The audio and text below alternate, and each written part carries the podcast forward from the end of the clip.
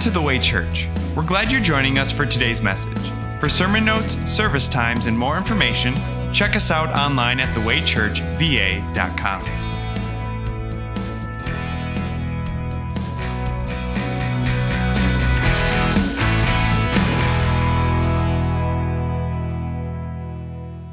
In the gospel, the history of, of Jesus that Luke wrote down, the story I'm about to read, the, the true account, it's the very first one of Jesus in his public ministry. After he gets baptized and then he goes out in the wilderness and is tempted by the devil, this is the very first one. And now, Luke could have recorded different accounts, but it's like Luke is saying, hey, here is Jesus. Here is the beginning of his ministry. How are people going to react to him? Here's the answer Luke 4. I'm going to read the entire account and then we'll work through it. Jesus went to Nazareth, where he had been brought up, and on the Sabbath day he went into the synagogue as was his custom. He stood up to read, and the scroll of the prophet Isaiah was handed to him. Unrolling it, he found the place where it is written, The Spirit of the Lord is on me. Remember these words from earlier? The Spirit of the Lord is on me, because he has anointed me to proclaim good news to the poor. He has sent me to proclaim freedom for the prisoners and recovery of sight for the blind to set the oppressed free, to proclaim the year of the Lord's favor. Then he rolled up the scroll, gave it back to the attendant, and sat down. The eyes of everyone in the synagogue were fastened on him. He began by saying to them, Today, this scripture is fulfilled in your hearing. All spoke well of him and were amazed at the gracious words that came from his lips. Isn't this Joseph's son? They asked. Jesus said to them, Surely you will quote this proverb to me Physician, heal yourself. And you will tell me, Do here in your hometown what we have heard that you did in Capernaum. Truly I tell you, Jesus continued, no prophet is accepted in his hometown. I assure you that there were many widows in Israel in Elijah's time when the sky was shut for three and a half years and there was a severe famine throughout the land. Yet Elijah was not sent to any of them, but to a widow in Zarephath in the region of Sidon, which is north of Israel. And there were many in Israel with leprosy at the time of Elisha the prophet, yet not one of them was cleansed, only Naaman the Syrian. All the people in the synagogue were furious when they heard this. They got up, drove him out of the town, and took him to the brow of the hill on which the town was built in order to throw him off the cliff. But he walked right through the crowd and went on his way. This is God's word. It must have been quite a, quite a sight, quite a moment, don't you think? Jesus back in his hometown where everyone knew him, as was his custom. Like he was an every week type of church person. He didn't miss. And he had heard whatever this building looked like, he had heard so many expositions of God's word in this building. And now, now he was back and it was his turn. And the place was packed because everyone wanted to hear what Jesus had to say. Jesus, Joseph's son, they had heard some things about him, and now he was here, and today was his day, the day that he finally got to speak and teach on God's word. And everyone was there. Like the, the what's his name? You, you can't even remember, but he played with Jesus as a kid out in the mud. And Mary's best friend, the one who changed Jesus' diapers when he was a kid, she was there too. And everyone else, like back then, people didn't move around as much as they did today. Pretty much everyone, probably, who Jesus had grown up with, they were there. It was the same people. And Nazareth was a very, very small insignificant for the most part town. Everyone was there.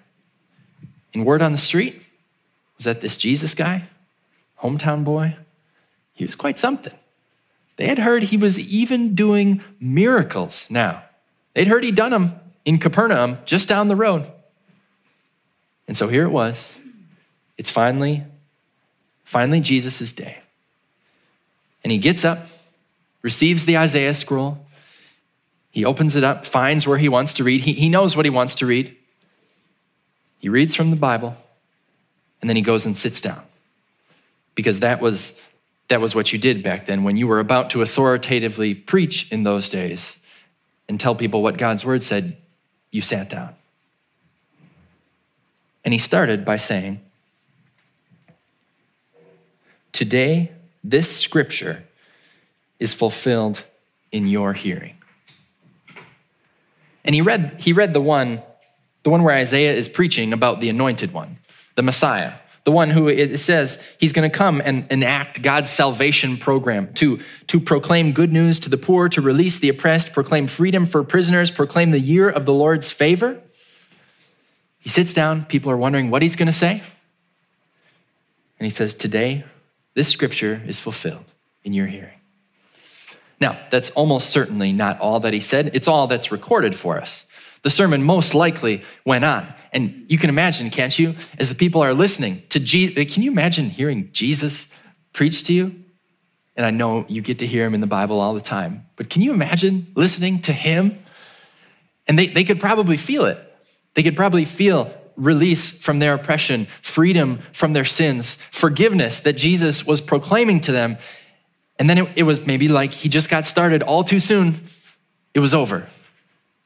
And he was done. And the church was abuzz with chatter. They were all amazed. They were speaking well of him. And, and then someone said this thing, and maybe it spread around in whispers. They said, Isn't, isn't this Joseph's son? And they all kind of wonder. Now, some people say that that could have been kind of a dark question that came from a place of, of being offended. Um, like, how dare you, Jesus, tell us that we need, need rescuing? Or, Jesus, you're Joseph's kid. How dare you be so bold to say that you're the one that God promised to send to, to do his salvation program, to save the world, to release all the prisoners, to proclaim freedom for the captives? Jesus, how dare you do that? You're, you're just one of us. Who do you think you are? Some people say the question was along those lines, but, but that's not what Luke says, because Luke says they all spoke well of him. Luke says they were all amazed he doesn't say that they were offended. So, so what were they saying when they said, Isn't that Joseph's son? If they weren't offended, because all spoke well of him and were amazed. They were trying to control him. They were saying, Yeah, this is our Jesus, and he's great, and he's ours. And we know this, that they were trying to control him because Jesus makes it clear with his response. Here's what he said. And, and we don't know if he actually heard them say these words or he just knew what they were thinking in their heads. He said, I can tell what you're thinking. You want to quote that proverb, physician, heal yourself. You want me to do miracles here like I did in Capernaum, because they'd heard he was a great preacher, they heard he was a great miracle worker. And so Jesus knows that they're thinking, now it's time, not just for Jesus to come home and tell us God's word, but for Jesus to come home and perform for us and to do what we want. You might even say, uh, perform like, like a circus animal, to do tricks for him. Because, I mean, he's our boy, right? He's Joseph's kid. We know him. I played with him when I grew like, he kind of owes it to us, don't you think? It's time for Jesus, this great person, to come home and do right to his own people. There's a book, I'll admit I haven't read the whole thing, but it's called American Jesus by a man named Stephen Prothero. And uh, he describes basically he goes through and, and, describes how all different groups of people even people of all sorts of religions they have their own kind of jesus. And there's there's american jesus. And then there's billboard jesus. You put him on a billboard to say what you want to say. Um, there's platform Jesus. You use Jesus to promote whatever the platform is that you want to promote. There's, there's all these different things. American Jesus kind of sums it up, but, but it's basically what the people of Nazareth were doing. It's, you think, he's my boy. He's, he's my own. He, he's our Jesus. He's in my corner, and he is in your corner, but you're thinking of it in a different way. You're putting yourself in the corner and saying, Jesus, come here and be by me where I am. not bring me into your corner and, and bring me to be with you. No, you, Jesus, come and be with me and do what I want you to do. And there's a warning for us here in the people of Nazareth, for all of us. And the warning is to, to make sure that the Jesus you like, that the Jesus you love, that the Jesus you get excited about, make sure he's not the American Jesus or the billboard Jesus or the fill in the blank Jesus. Make sure, make sure he's not just the one who affirms what you do in your corner of the world. Make sure he's the real Jesus. Now, you saw what happened, but but these Nazareth people, there is no evidence that they were naturally violent people. There's no evidence that they had ever done anything like this before or that they ever did it again, like pushed someone off a cliff or at least tried to. So, why, why'd they do it?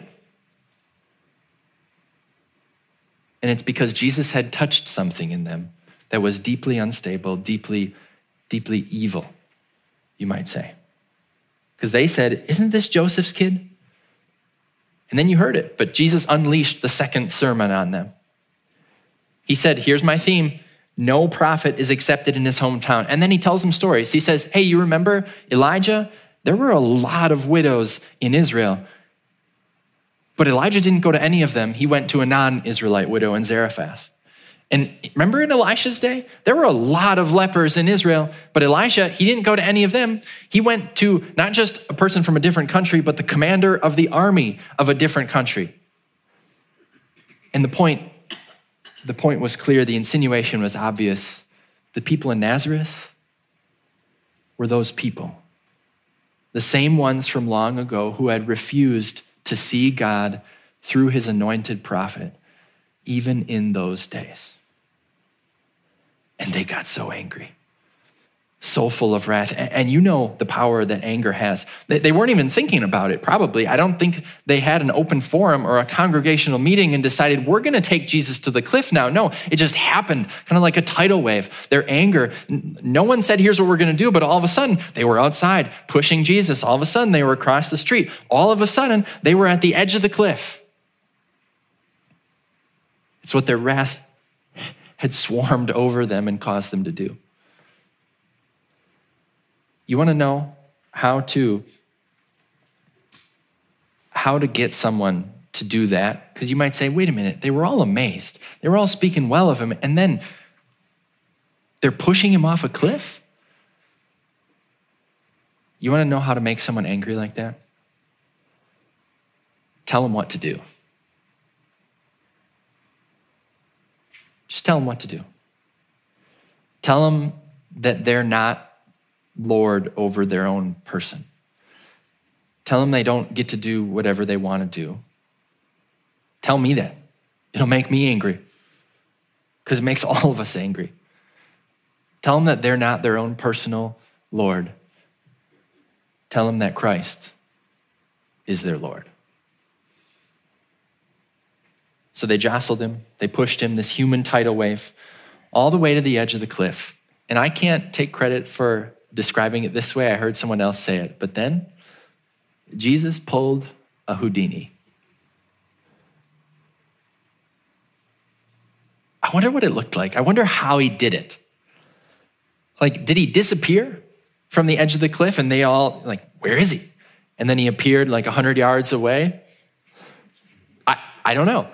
Or, or did, he, did, he, did he cause them all to be paralyzed and they were forced to watch him as he walked through the crowds and they desperately wanted to grab him and throw him off the cliff, but they couldn't. And then when he was far enough away, walking off into the sunset, then then they could move again? I have no idea. How did they react after they realized what had happened? Like they wanted a miracle, they got one. I, I don't know. I don't know how exactly he did it or, or how they reacted, but I do know this. Jesus didn't walk through the crowd that day in Nazareth just to avoid death. Because he didn't come to this world to avoid death. No, because Jesus would walk walk into a different town a couple years later, knowing full well what was going to happen. He didn't, he didn't walk away from that cliff to escape human wrath. He didn't walk into Jerusalem a couple years later to give in, to submit himself to human wrath. No, he walked into Jerusalem to submit himself to God's wrath. A wrath far, far worse, far worse than any human wrath. He went into Jerusalem to bring good news to us poor people, to release us from the captivity, you might say, of our personal lordship, and to take us and put us, even though sometimes we don't like it, under his lordship. To say, You're not your own master, but guess what? I am, and it's far better for you that I am. He went to Jerusalem to die. He walked away from death on this day to walk into death another day because he knew on that day in Jerusalem was the day that he would really finally fulfill Isaiah 61 to proclaim release to the captives, to proclaim forgiveness of sins, to show us once and for all that no matter what you think separates you from God, whatever guilt or sin, it doesn't because Jesus put it to death when he died on the cross. And then, in the face of death in Jerusalem, Jesus pulled another Houdini and walked straight out of the grave on Easter morning. Luke put this at the beginning of his letter. How do people react to Jesus? Here's an example. How does Jesus react to people reacting and rejecting him? He knows when it's the right time for him to die. And he walks away from death so that he can walk into death at another time so that you never have to walk into death. You never have to worry about God's wrath because there's none of it left for you because Jesus took it all. Now, there's a, a man, he was one of my seminary professors. His name is Dr. Alan Sorum. And I, I heard him say this week that naturally we are all hostile to Jesus. But it's insane that we are naturally hostile to him. So, so don't be surprised when you feel about Jesus in those moments, maybe for longer than a moment. Don't be surprised when your insides rise up when you hear the Bible say something and you think, how can that be? How can that be right? It, it doesn't make any sense when your insides rise up and you want to take Jesus to the edge of the cliff, you want to kick him out of your life and say, No, no, I'm good all on my own. Don't be surprised when that happens because naturally we're hostile to God. Also, don't trust your feelings about Jesus. Even when your insides rise up, listen to the real Jesus. Even when you're offended, even when you want to drag him to the edge of the cliff, don't, don't trust your feelings. Trust him. Naturally, we're all hostile to Jesus, but Dr. Sorum said it's insane that we are. He said, You know why? Read the rest of Luke. Read the whole thing. He did everything that God said he was going to do. He released people from all sorts of captivity most of all, spiritual. He proclaimed freedom for prisoners from sin and guilt. And guess what? At the end of it, he walked into death and then walked out alive. And because at the end of it all, Jesus didn't just walk into death, but he rose from the dead, there's only one thing to do every single day for us. Look at the real Jesus, repent, run to him for forgiveness, the freedom that He freely gives, and submit to His Lordship. Hold on and never let go. Amen.